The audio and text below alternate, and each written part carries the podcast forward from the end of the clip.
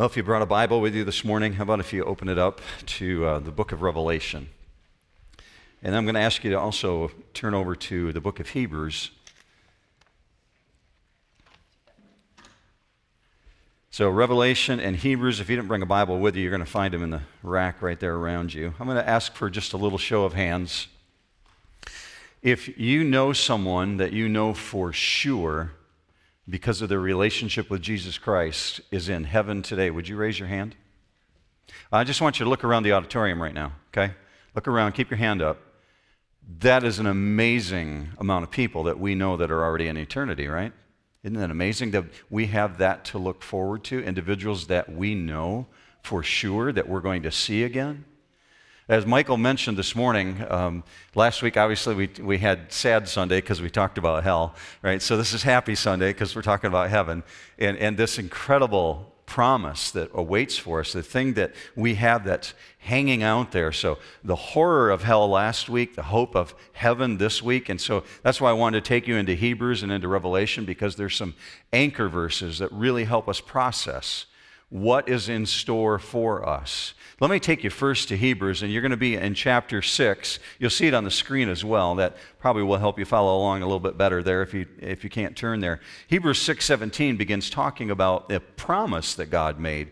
Actually, he took an oath, according to Hebrews chapter 6. And it says this, God, desiring even more to show to the heirs of the promise the unchangeableness of his purpose, interposed with an oath. So you got to stop right there and say, what?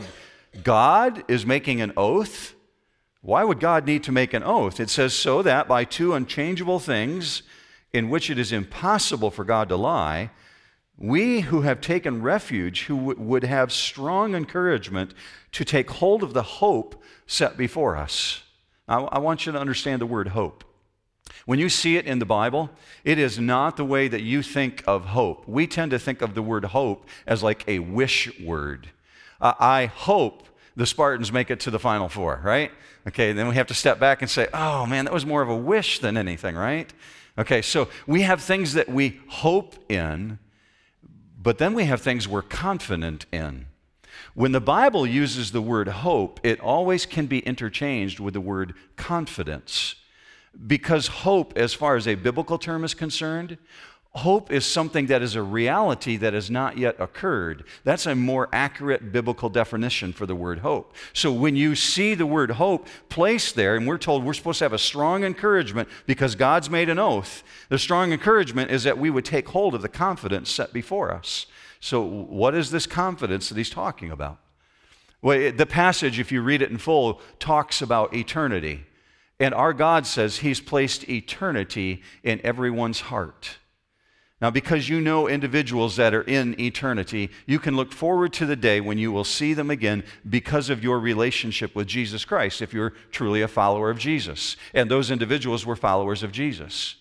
We understand that we would see them again. That in itself is a great confidence. But God gives us descriptors of heaven, and that's what I want to explore with you this morning. What does this eternity look like? So here's what I'm going to ask you to do. I'm going to pray with you in just a moment before we step into this material, but I'm going to ask you to go to the Father right now in your own prayer relationship with Him and just offer up to the Father God, I know there's things on my heart right now. I, am sure in the moment I mentioned this, you're going to think of it. There's either an issue on your heart right now or there's a person on your heart right now that is very distracting just because it's such a big issue. Would you just go to the Father right now and ask Him just to help you clear your mind for the next 30 minutes? And then I'm going to pray with you. So just go ahead and do that.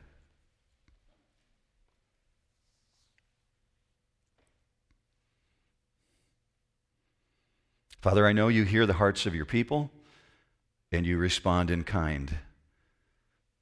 Because, Father, we're about to talk about such monumental issues, especially this, this concept this understanding, this confidence of eternity, we ask that you would help us to focus, make us fully present in the moment, so that we would grasp what is at stake. God, we ask for this in the mighty name of Jesus, our Savior. Amen. So I told you that God says eternity is in everybody's heart. Let me back that up with scripture. Look with me up on the screen and you'll see this from Ecclesiastes. Ecclesiastes 3:11. It says, He has made everything appropriate in its time. He has also set eternity in their heart, yet so that man will not find out the work which God has done from the beginning even to the end. What's he talking about there? This is written by Solomon. King Solomon, richest man ever to walk the planet, wisest man to ever walk the planet. Uh, many leaders of the world came to sit at his feet just to hear him talk. Well, because he had so much wisdom and he had so much wealth, he decided to pour all of his resources into researching what would it be to find complete happiness. So he tried everything, and I mean everything, everything he possibly could to find something that would last, a lasting happiness. But he finally came to the crushing conclusion there is nothing on this planet that will bring lasting happiness. And he went into the argument that many people are familiar with that there's nothing new under the sun. Vanity of vanities, all is vanity. Well, that's all coming out of Ecclesiastes. So he came to this crushing conclusion that, yeah, it's true, eternity is in my heart, and it's out there, but I can't grasp it. I can't comprehend it. God has placed it in my heart. But what we understand, even from Solomon's cry, is people are looking for eternity. People are looking for that long term satisfaction, but we can't find it on our own. So God has to show us how to find it. Jesus, I want you to listen to him the night before he was crucified. The night he was arrested, began talking about heaven. Look with me up on the screen at John 14, 1, and it says this Do not let your hearts be troubled. Trust in God, trust also in me. In my Father's house are many rooms. If it were not so, I would have told you. Remember, God can't lie, right, church? Okay, we just saw that in Hebrews. God can't lie, it's impossible. God has just said, if it wasn't so, I would have told you. So here's what he does tell us I am going there to prepare a place for you. And if I go and prepare a place for you, I will come back and take you to be with me so that you also may be where I am. Most important thing we can catch out of that passage heaven is a real place. Amen? Okay, heaven is a real place. It's as real as New York City or London, England. It is that real. A real place filled with people. It's why the Bible compares the heavenly city to a city because it's bustling, it's teeming with people. So, if you have your notes out this morning, maybe you pulled them out of the bulletin, you, will see a few details in there, and I can't remember if this one is in your bulletin, but we actually want to ask this question where is heaven then? Well, this will help you as you work through the Bible. There's three heavens mentioned in the Bible. And it's very important that you understand what Scripture is talking about when it uses the word heaven. So, the first heaven that Scripture mentions is this one that you see on the screen. It's the atmospheric heaven. And the Bible uses that word interchangeably when it's talking about this space that's around us, the air that you and I breathe right now, where the birds fly, where the jets travel. That's the atmospheric heaven. And Scripture refers to it in ways like this God says, As high as the heavens are above the earth, so are my thoughts above your thoughts, and my ways above your ways. And he goes on to say in that same passage, From those same heavens fall the snow and fall the rain. Well, that's the atmospheric heaven. So you, you want to keep that in context as you're reading the Bible. And then the second heaven that's referred to in Scripture is the terrestrial heavens. And that's the place where the planets are at. We see an example of that in Genesis chapter 1 when God calls into existence those spatial beings, those terrestrial planets. That's the second heaven. And the third heaven is the one we're going to talk about this morning. And that's the holy heaven, the place where God dwells, where you and I will dwell forever. Do you believe that? That's what God promises us. We're told, according to Philippians 3, our citizenship is in heaven. Our citizenship is not on earth. Now, Jesus uses an interesting phrase when he describes heaven. He's even on the cross when he talks about heaven. You remember there's a thief hanging next to him?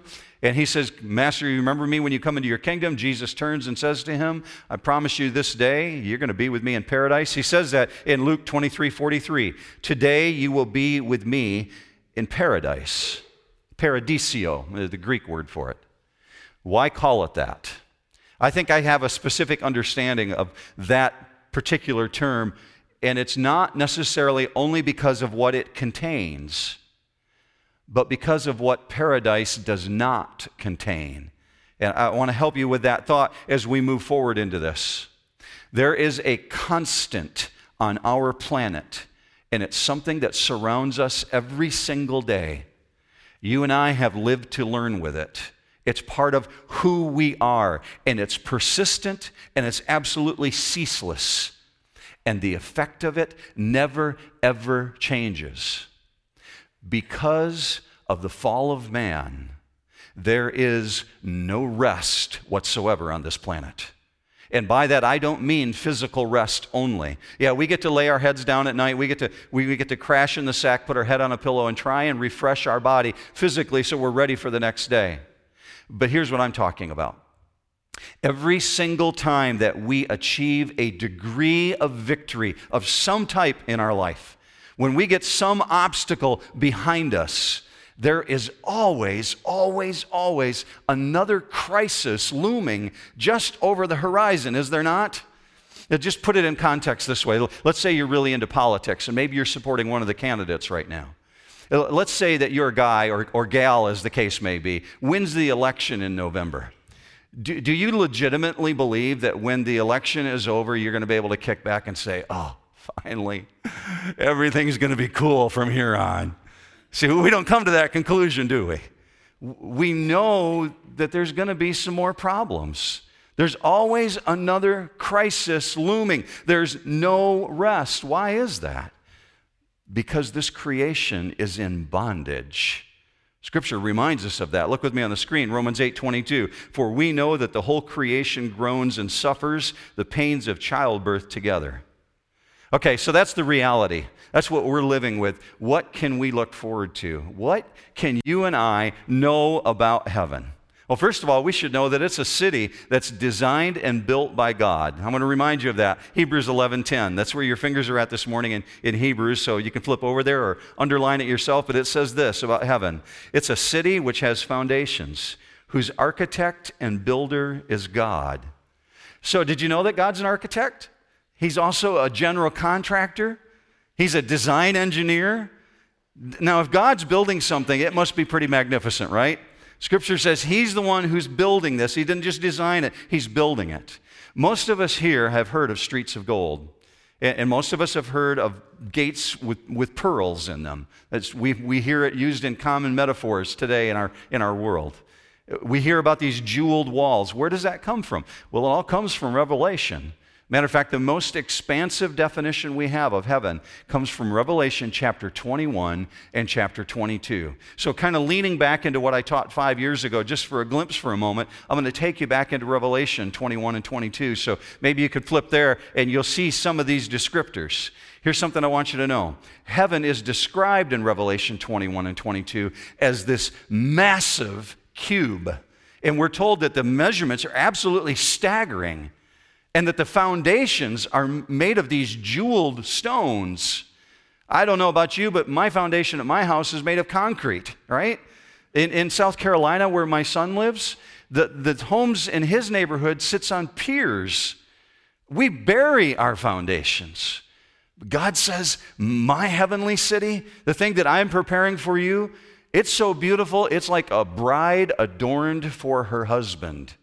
Uh, many of you have been through the, the process by watching a bride get ready. We're not talking about just the one day of the wedding, we're talking about the months and months and months of preparation to get ready for the wedding day. In, in antiquity, when a bride got ready for her wedding, she would go out and borrow jewels from her neighbors, things that she could adorn herself with to make herself presentable for her groom. God says that's the way you should be picturing this heavenly city. Look with me at the description from Revelation 21 in verse 11. It says this The city has the glory of God. Her brilliance was like a very costly stone, as a stone of crystal clear jasper. So John says, I'm looking at it and I notice it's, it's covered with this Shekinah glory of God. It's the most distinguishing feature. It just glistens. But he also says it's made up like a very costly stone like jasper. When it's using that description, it's not talking about jasper that you think of today. Jasper in Bible times was like a diamond, like a prism, clear stone that refracted light. And so he says, I see the glory of God and it's shining through, and there's these magnificent blending of colors. Did you know that your God is a God of beauty? That's our God. Our God is a God of beauty, and He lavishes His beauty on this city that He's preparing for you. Remember what Jesus promised the night before the resur- or before the crucifixion? John 14, 2. Look with me on the screen. I go to prepare a place for you. See, it's very personal, isn't it? I'm going to ask you to do this. I would just want you to make it personal. On three, would you say, for me? One, two, three. For me. See, it's for me. It's for you. He's doing it for us. I go to prepare a place for you. So, as we go into Revelation, we find that John gets his own personal tour guide. God assigns an angel to John so that John will go inside the city and get a glimpse of this future home, and then he writes it down for us in the book of Revelation. So, we go in back into Revelation in chapter 21. In verse 22, it says this First thing I saw, I look inside, and I saw no temple in it, for the Lord God, the Almighty, and the Lamb are its temple. So, no temple. Why does John record that? Well, it's really natural. Because the first thing he would be looking for as a person living in antiquity is a temple. Every capital city of any importance whatsoever has at least one place to worship God. Because as long as there has been sin, there's been a need, a need for you and I to connect with God. So John logically looks and says, I don't see a place of worship. I don't see any temple. Why? Because verse 22 says, the Lord God and the Lamb are its temple. Now, that's paradoxical. There's no temple, but there's a temple. And we ask ourselves, well, how can an entity be a temple? Well, let's think function for just a minute. What is the function of a temple? We gathered together here this morning to worship God, right?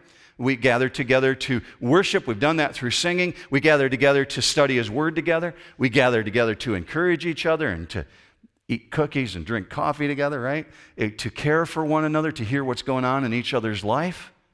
That's what people did in the ancient days when they gathered together in these temple settings.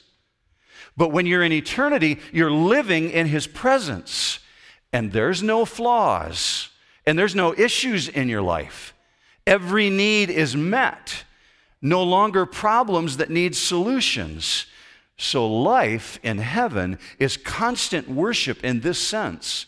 There's a new constant. There's no longer trauma. There's no longer crisis. The new constant is you're in perfect relationship with God the Father. So, there's no need for cathedrals. There's no need for church buildings. Because the reason we come to these places is to worship the very one that we'll be in the presence of. And God is there. We get to see him according to Scripture.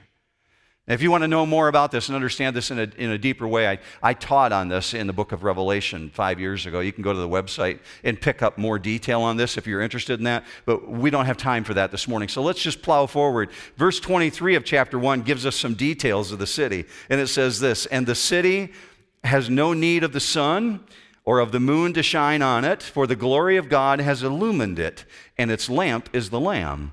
Is that not radically different from planet Earth? Because you and I are totally dependent upon the sun and the moon. God says we need those two planetary systems to keep our planet in balance gravitational pull, radiant heat. We need all those things. John says there's no sun or no moon because the nation, the, the, the city doesn't need it. Why? When, just put this picture in your mind. You ever been at home, or perhaps you've been in a parking lot at a mall, and you see that somebody forgot to hit the light switch on the security lights at noontime? Maybe you've looked and you saw that somebody left on the outdoor lights at your house, and it's high noon and all you see is just the little glow of a light bulb. Maybe the filament is lit up. But in the dark, that light, it, it brings safety and security. It brings you what you need. Scripture says, in comparison to the brightness of God, the Shekinah glory, the sun is dimmed in the presence of God. It's like trying to turn on a security light at high noon. Paul said that very same thing when he saw Jesus on the road to Damascus. The brilliance of God was so intense that the sun was dimmed in the presence of Jesus. Well, there's no need in heaven for the sun or for the moon because God is its light. There's a theologian that lived back in the 1800s, and I wanted to share his insight with you. Uh, around 1850, he wrote this down. Look with me on the screen. The shining is not from any material combustion, not from any consumption of fuel that needs to be replaced as one supply burns out, for it is the uncreated light of Him who is light. You know what that means? You don't have to replace light bulbs anymore, right? I, spent time yesterday morning and Friday changing light bulbs out in my house. You don't need to do that anymore. The power source is God. And we understand that this illumination is glowing from the middle of the city. It's like a prism or a radiant jewel. Move forward with me into verse 24. Here's some more descriptions. It says in verse 24, the nations will walk by its light. A really interesting insight. Nations, separations, it looks like there. And it says in verse 25, in the daytime, for there will be no night there, its gates will never be closed.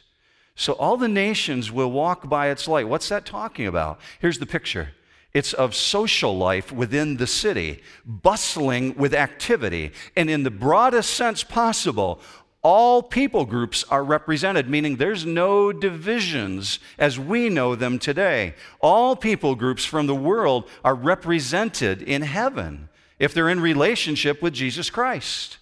And we find in verse 25 one more insight the gates never close. Why would John say that? Because he grew up in cities where the gates closed at night to keep the criminals out, to keep the invaders out when you got inside the gates, inside the walls of the city at sundown, they shut the gates behind you to keep anyone behind, behind the gates, on the outside of the gates, from coming in and causing you any grief. So you're looking at a complete security system here where God says there's no need for 911, there's no burglar alarms. This is a place of safety, it's a place of refreshment. Chapter 21, verse 27 also says this And nothing unclean, and no one who practices abominations and lying shall ever come into it, but only those whose names are written in the Lamb's book of life. Is your name written in the Lamb's book of life this morning? That that's God saying, If you belong to me, you're there. You don't belong to me. I don't know you. You're going to be departed from me. We looked at that last week when we talked about hell. Well, let's move forward in some of the descriptions here in detail by going over to chapter 22. And chapter 22, verse 1 says this Revelation 22 Then he showed me a river of the water of life, clear as crystal, coming from the throne of God and of the Lamb, in the middle of its street. On either side of the river was the tree of life, bearing 12 kinds of fruit. So you got this river, right? And it's flowing from the throne, from the presence of God. It's obviously massive because God's throne is massive. God's always associated with being the source of eternal life. So John says, I'm looking and I'm seeing coming right from the presence of God, this clear as crystal, sparkling like everything else. There's this river and it's cascading down from the throne of God. And it's sparkling, this fresh stream. And it's a constant source of this everlasting life. But then this insight in verse 2 and in the middle of the street, and translated meaning in the middle of the path, of where the river is flowing through is the tree of life. We haven't seen this tree since the Garden of Eden. uh, Genesis chapter 1 and then Genesis chapter 3. We're told in Genesis chapter 1 that God caused the tree of life to be in the garden. Look with me on the screen, Genesis 2 9. On the, uh, out of the ground, the Lord God caused to grow every tree that is pleasing to the sight and good for food, the tree of life also in the midst of the garden. Now, that tree disappears from existence in Genesis chapter 3 at the fall of man. We understand that we never hear of it again. And there it shows up in the book of Revelation in heaven, a tree of life spreading along the river. What was forfeited in Eden, denied to all the succeeding generations, is now present and is straddling the banks of this crystal river. And we're told there's 12 kinds of fruit according to verse 2. Have you ever seen a tree that produces 12 different kinds of fruit? Uh, God just has an amazing imagination, amazing creativity. Yesterday, I was talking with my wife and I said, when, when you get to heaven, what kind of job do you want God to give you? And without even hesitating, without even taking a breath, she said, I, I want to be a gardener in the garden. And I said, Why? And she said, I want, I want to be picking that fruit, the, the fruit from that tree. You know, there's going to be jobs in heaven, right? We're not just idle. God gives us assignments, we're told according to Scripture, that there's responsibility, things He gives for us to do. Well, this tree produces 12 fruits, every fruit in its own month, according to the passage. So, this is what this tells me. In heaven, we eat, right? Okay? Some of you are thinking, chocolate, yeah.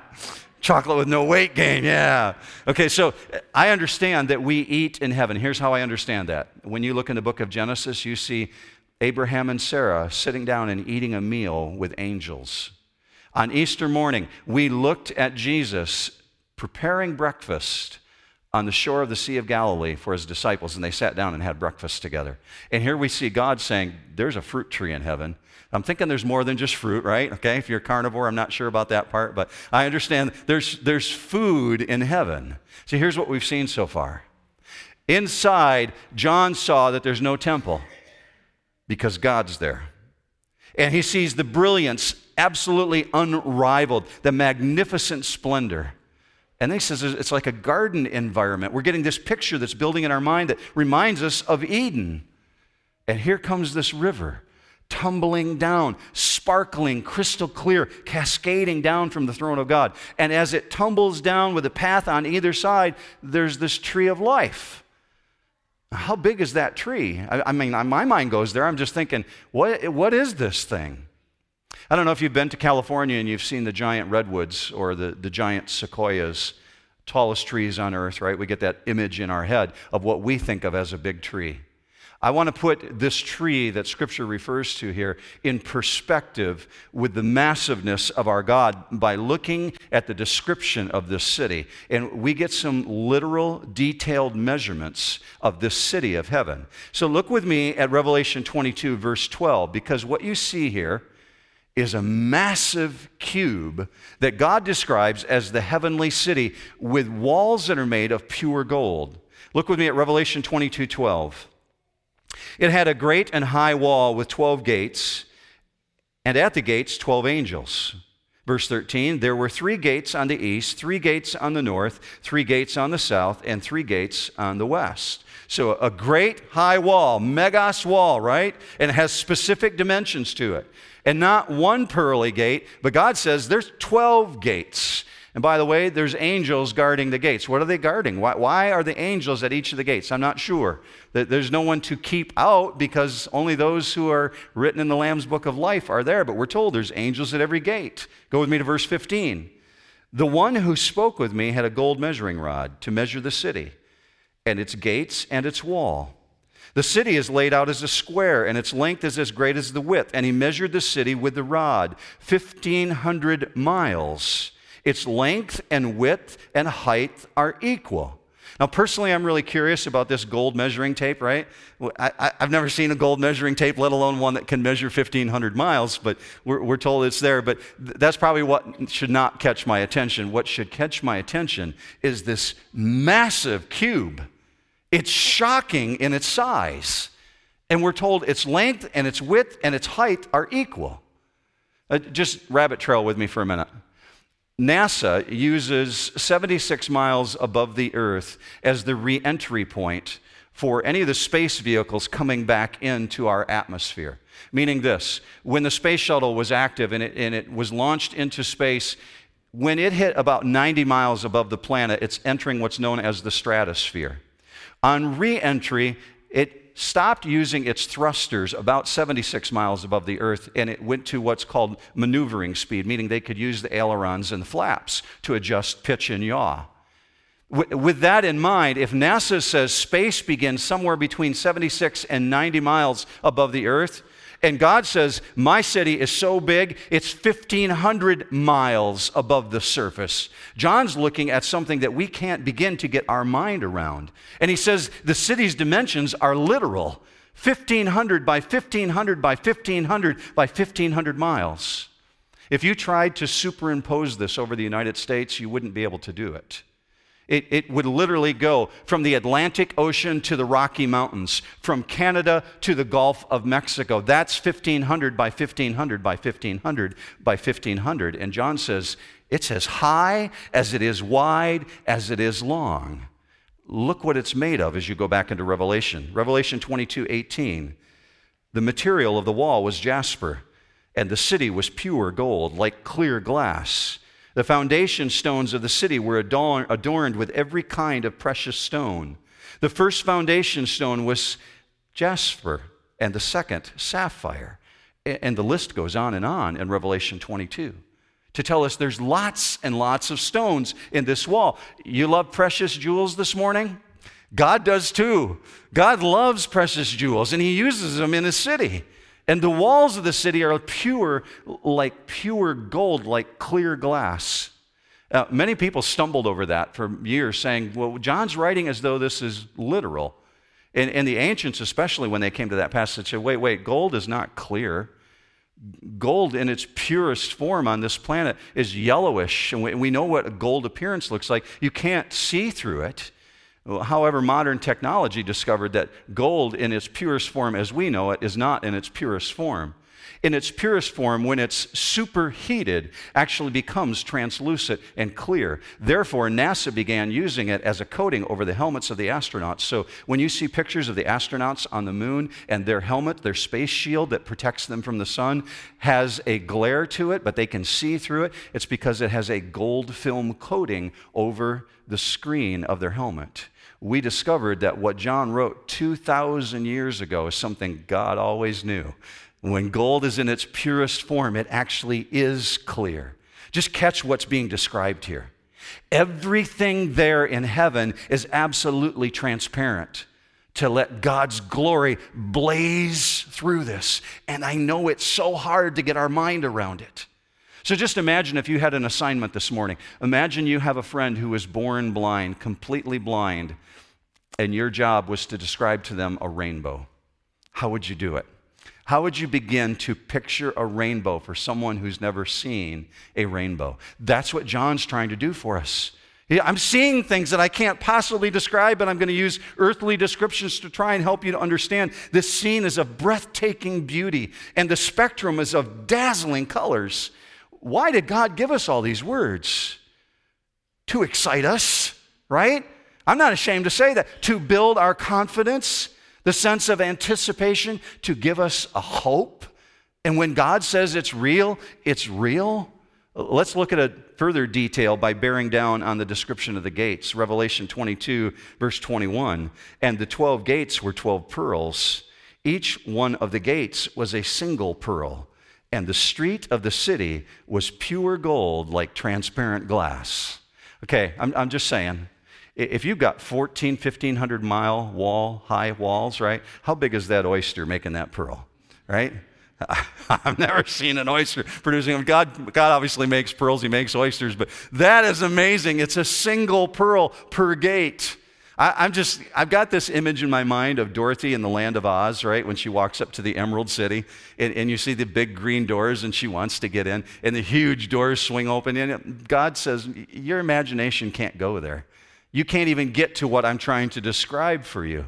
But here for me, in all of Revelation, is the greatest verse. And it's going to cause you to go backwards rather than forward. In Revelation chapter 22, we skipped over verse 3. And this is what verse 3 says There will no longer be any curse. That's cool, church, because that's what we've known all our life. That's what we live with every day. It's the most dramatic change from present earth. What we live with every single day. God's saying there's going to be a complete removal of sorrow, no more pain, no more suffering, no more trauma, no more crisis, no more death. There's no temple, John says, because God's there. But there's also no curse, meaning no trauma and no crisis. But he doesn't stop there. Right after he says, There's no more curse, you aren't going to be facing it anymore, we see this in verse 3 There will no longer be any curse, and the throne of God and of the Lamb will be in it, and his bondservants will serve him. They will see his face, and his name will be on their foreheads. Well, seeing his face, what is that? And his name on their forehead, what's that? We're talking about a sense of ownership here. We're talking about God saying, That one's mine personal possession. Is, is it a tattoo on your forehead? I have no idea.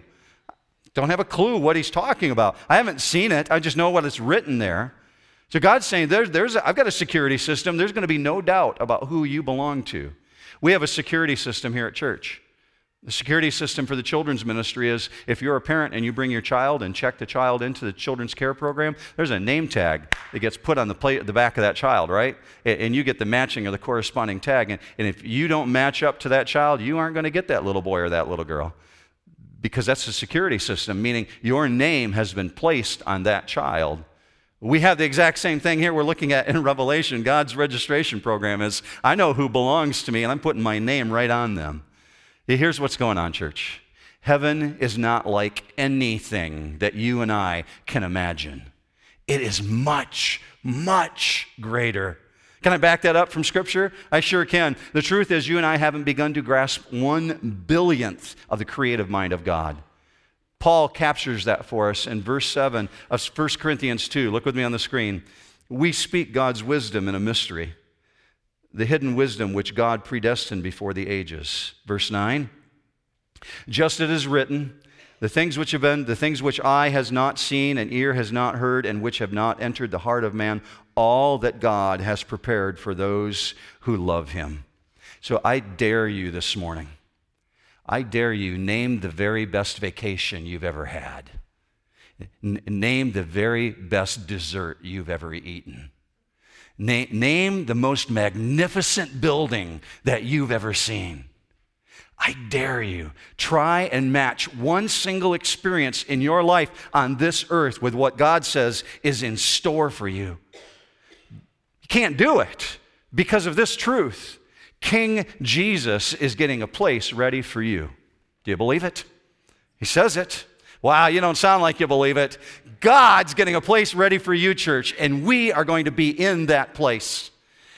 And knowing that truth has a profound effect on how you live your life today and tomorrow and the next day keeping everything in perspective of what's in store for us, building that confidence. So if you ask me, Mark Kring, do you believe these things that you're seeing? Do you think they're really true? Absolutely yes. A hundred percent. I believe them to be true. Because my God cannot lie. Your God cannot lie. It is impossible for him. So let me take you 360 degrees all the way back around to the verse we started with this morning in Hebrews chapter 6. Look with me on the screen, Hebrews 6:17. God desiring even more to show to the heirs of the promise the unchangeableness of his purpose, interposed with an oath so that by two unchangeable things in which it is impossible for God to lie, we who have taken refuge would have strong encouragement to take hold of the hope set before us. I didn't include verse 19 when we started, but I did this morning here at the end. Look with me.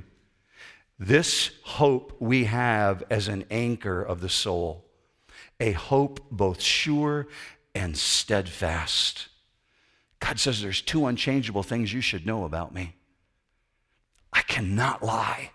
It is impossible. And my word is my oath, and I support my oath by my word, meaning absolutely without any possibility of variation. What you read and what you see and what you hear from God is true. It's what's waiting for you. And God says, I'll even back it up with an oath, which is remarkable to me because his promises are already unbreakable. So any oath that God enters into is for my benefit. Any oath that God enters into is for your benefit, not for his benefit. Here's the deal with heaven. We're, we're landing this plane now. Most Americans not only believe in heaven, and I'm talking the vast majority, not only believe in heaven, the overwhelming majority expect to go there when they die. It's true. You, if you go out on the street and you begin to ask the question, Do you think that you'll go to heaven when you die? Most people are going to answer this way Man, I sure hope so. Or, or Yeah, I think I have a pretty good chance. I got to tell you, church, when you're talking about eternity, you don't want to be just thinking, Yeah, I got a pretty good chance, right? Because what is at stake, as we saw last week, is hell or heaven. There is no other alternative. God's word is very, very clear. When you're talking about eternity, you want to know for sure where you're going to be going. Back in the 1980s, when President Reagan was serving in office, a contingent of individuals went to visit him, um, led by Dr. D. James Kennedy. Some of you may not be familiar with him, but a well respected author and a pastor from the Florida area, kind of a national leader at the time. He was invited to the Oval Office. He went in and, and met with President Reagan, and as they were getting ready to leave, uh, Dr. Kennedy thought, Well, I'm never going to have another chance to do this, so I'm just going to do it. He said to President Reagan, President Reagan, if, if you died today, do you know exactly what you would say to God if you were standing in heaven and God the Father said, Why should I let you in? President Reagan paused for just a few minutes and then looked at Dr. Kennedy and he responded this way Well, because he always said, Well, right? Well, I suppose I would have to answer with, For God so loved the world that he gave his only begotten Son, that whoever believes in him should not perish, but have everlasting life. John 3 16. That's the answer, church. All of our hope, all of our confidence is placed in Jesus. He is the reason that we have a hope in heaven. All of the answers have to be bearing down on the fact that Jesus died and that he rose again. That he died for our sins and he rose again three days later. So President, President Reagan answered the right way. Let me ask you this question What is your hope for heaven this morning? The answer has to be Jesus. It can't be anything else. So picture the scene. You stand and before the very gates of heaven. And God the Father says to you, Why should I possibly let you in? How would you answer that? How would you respond? What will you say? My role here is not just to help you see Scripture and understand what it's saying. My role here is to declare truth. And two of the most serious passages you will ever find in the Bible are from God's own words himself. When Jesus uttered these words, he says in John 8 24, Unless you believe that I am he, you will die in your sin. Uh, we know what the consequences of that is. We looked at hell last week. You die in your sin without forgiveness from Jesus Christ. There is only one destination, and we talked about that last week in depth. But gratefully, we have John 14, 6 that follows it up. Jesus said, I am the way, the truth, and the life, and no one comes to the Father but through me. Many people put a negative spin on that verse. I give you a positive spin. What God says right there is, There is a way to me, and it's through Jesus Christ. No one gets to me except through Jesus, though. If you never dealt with that issue in your life, I'd be so honored to talk with you about it after the service, or Pastor Gary Wood as well. Just be sure and, and, approach us. We'd love to engage you in that conversation and just talk it over with you. What does this mean? Because it's such, it's the biggest decision of your life. Here's why I want to bring this passage up with you. these things that we've looked at last week on hell and this morning on heaven, are all preparation for where we're going next weekend, that your story matters. What's at stake is heaven and hell, and you have a story to tell.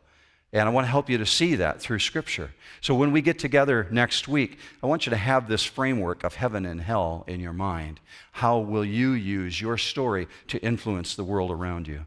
I'm going to pray for you for this week ahead of you right now. Would you join me in that? God, we come before you recognizing that um, we don't know what tomorrow holds. We don't know what today holds. You do. But we willingly recognize that all of eternity is in your hands. So I pray for these men and women, these students who have gathered here today. And I pray that you would remind them of the amazing confidence that we can have in, in what you've prepared for us, but only because of our relationship with you through Jesus. So I pray for these individuals, those who are coming into the next service and those who were here last night that you'll remind us this afternoon and tomorrow and the day after that as we engage with our friends at work and our friends at school and in our neighborhoods. We'll have this predominantly on our mind that eternity is at stake. So, God, I ask that you would translate that into boldness. That you'd make us more willing to talk about what we know to be true. And the only reason we know it to be true is because you said it is. We take confidence in that. We put our hope in it. Father, we pray for this in Jesus' mighty name. And all God's people said, Amen. Have a great week, New Hope.